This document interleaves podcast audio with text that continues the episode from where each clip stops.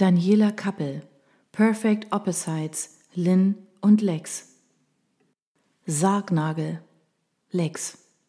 Gedankenverloren wischte ich über die schwarz lackierte Holztheke. Mein Blick ging ins Leere und meine Lippen formten lautlos den Text des Songs, der aus der Jukebox dröhnte. Schon lange war ich nicht mehr so spät, oder soll ich besser sagen früh, in der Bar gestanden. Es war bereits Viertel nach sieben an einem Montagmorgen und es kam äußerst selten vor, dass ich den Laden gerade Sonntagnachts bis in den Morgen hinein geöffnet ließ.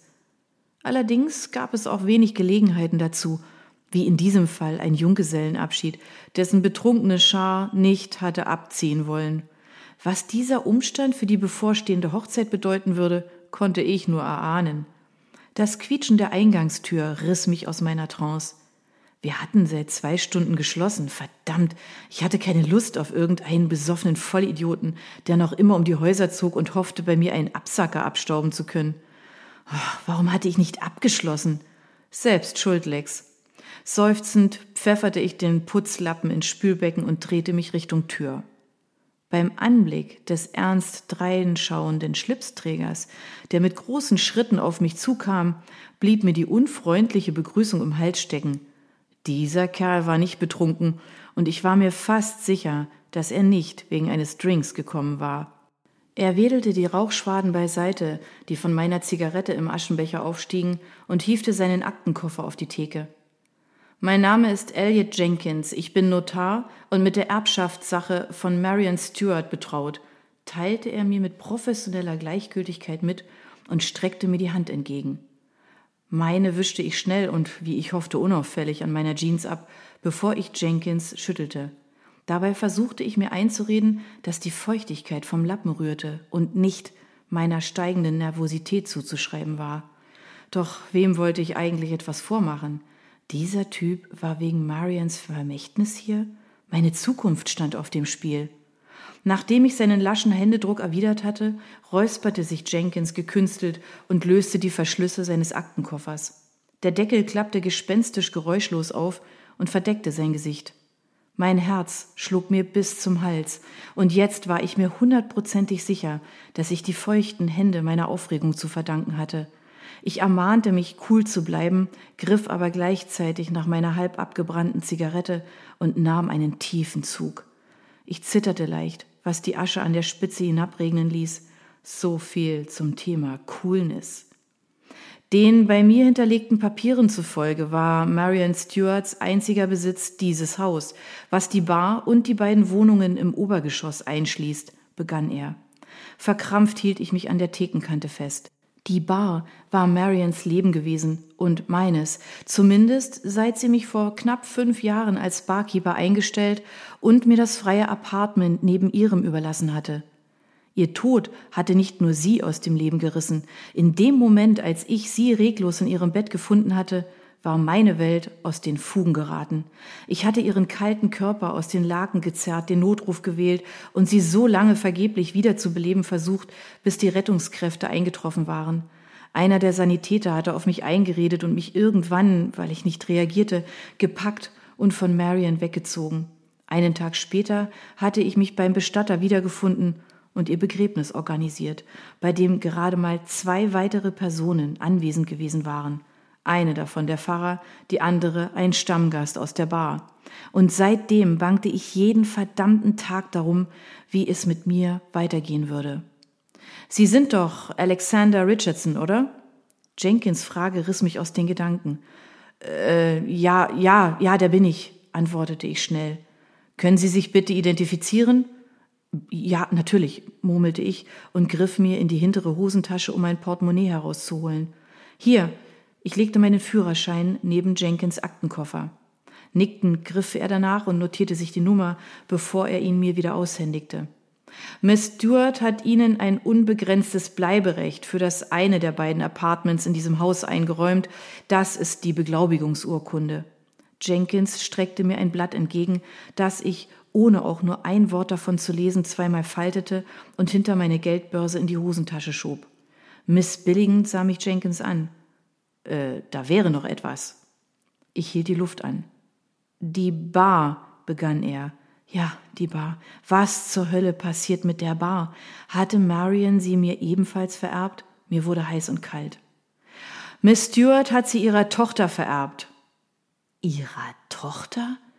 Nein, das konnte nicht sein. Marion hatte keine Tochter. Da muss ein Fehler vorliegen, hörte ich mich mit rauer Stimme sagen. Kein Fehler, nur ein Problem, räumte er meinen Einwand ungerührt aus. Eine Tochter? Meine Augenbrauen wanderten nach oben. Was für ein Problem? Presste ich zwischen zusammengebissenen Zähnen hervor, kurz davor, die Geduld mit diesem stoischen Mistkerl zu verlieren. Wir können sie nicht erreichen. Der hinterlegte Kontakt stimmt offenbar nicht. Mein Hirn war wie leergefegt. Ich konnte einfach nicht fassen, dass Marion eine Tochter gehabt und sie all die Jahre über mit keinem einzigen gottverdammten Wort erwähnt hatte. Diese Mädchen, wer auch immer es war, gehörte nun die Bar, Marions Bar, meine Bar. Scheiße! Automatisch griff ich nach einer neuen Zigarette und steckte sie mir an. Wieder wedelte Jenkins gegen den aufsteigenden Qualm an. Missmutig schloss er seinen Aktenkoffer und schob ein Blatt Papier über den Tresen zu mir. Ich schielte darauf und erkannte die Kopie eines Reisepasses. Daneben stand in Marions Handschrift eine Telefonnummer. Wenn Sie Miss Stewart nicht innerhalb von zehn Tagen erreichen, geht das Haus in den Besitz der Bank über und Ihr Bleiberecht für die Wohnung erlischt leider, erklärte Jenkins in nüchternem, geschäftsmäßigem Tonfall. Ich legte die Stirn in Falten. Was faselte er da eigentlich? Marion war doch tot und...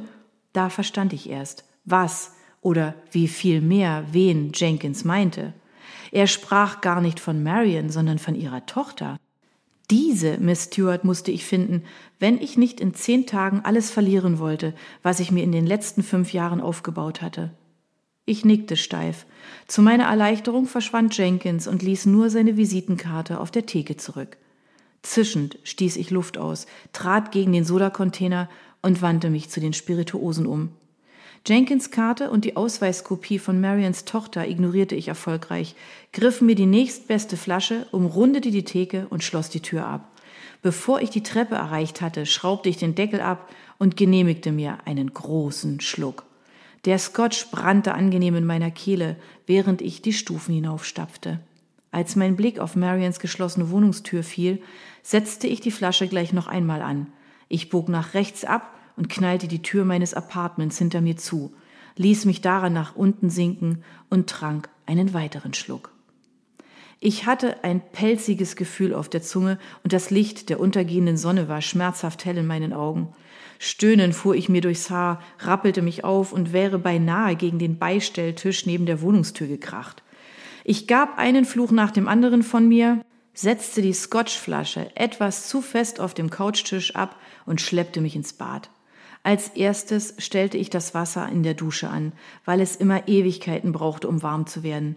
Dann zog ich mir das T-Shirt über den Kopf und stieg aus meiner Jeans, den Socken und Boxershorts. Mein grimmiges Gesicht blickte mir aus dem Spiegel entgegen und ich war drauf und dran, mit der Faust hineinzuschlagen. Stattdessen begnügte ich mich mit einem tiefen Seufzen und stellte mich unter die laufende Brause. Nachdem ich fertig geduscht und abgetrocknet war und mich glücklicherweise wieder einigermaßen lebensfähig fühlte, griff ich nach meinen muffigen Klamotten auf dem Fliesenboden. Als ich sie anhob und gerade in den Wäschekorb stopfen wollte, fiel mein Portemonnaie aus der Tasche, gefolgt von einem gefalteten Blatt Papier. Die Erinnerungen holten mich ein, ließen mein Herz einen Schlag aussetzen. Heilige Scheiße, die Tochter, Marions Tochter. Ich musste sie finden, sonst würde ich in weniger als zehn Tagen auf der Straße stehen. Leise grummelnd schnappte ich mir Geldbörse und Beglaubigung, ging ins Schlafzimmer und zog mir frische Sachen an. Bereits auf dem Weg die Treppe nach unten begrüßte mich der altbekannte Geruch der Bar. Eine undefinierbare Mischung aus Alkohol, Schweiß und kaltem Rauch.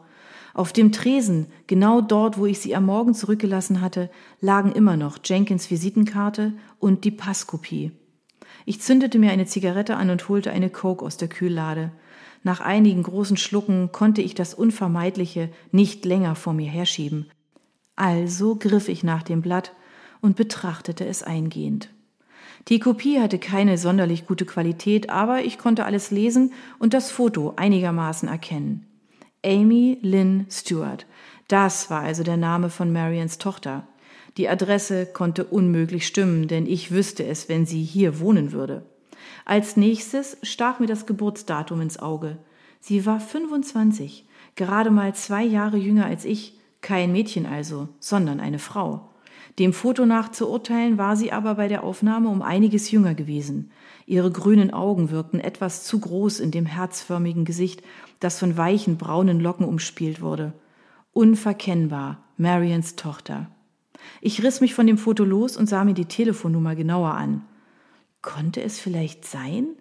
Marion hatte gern unbeabsichtigt die letzten beiden Ziffern vertauscht.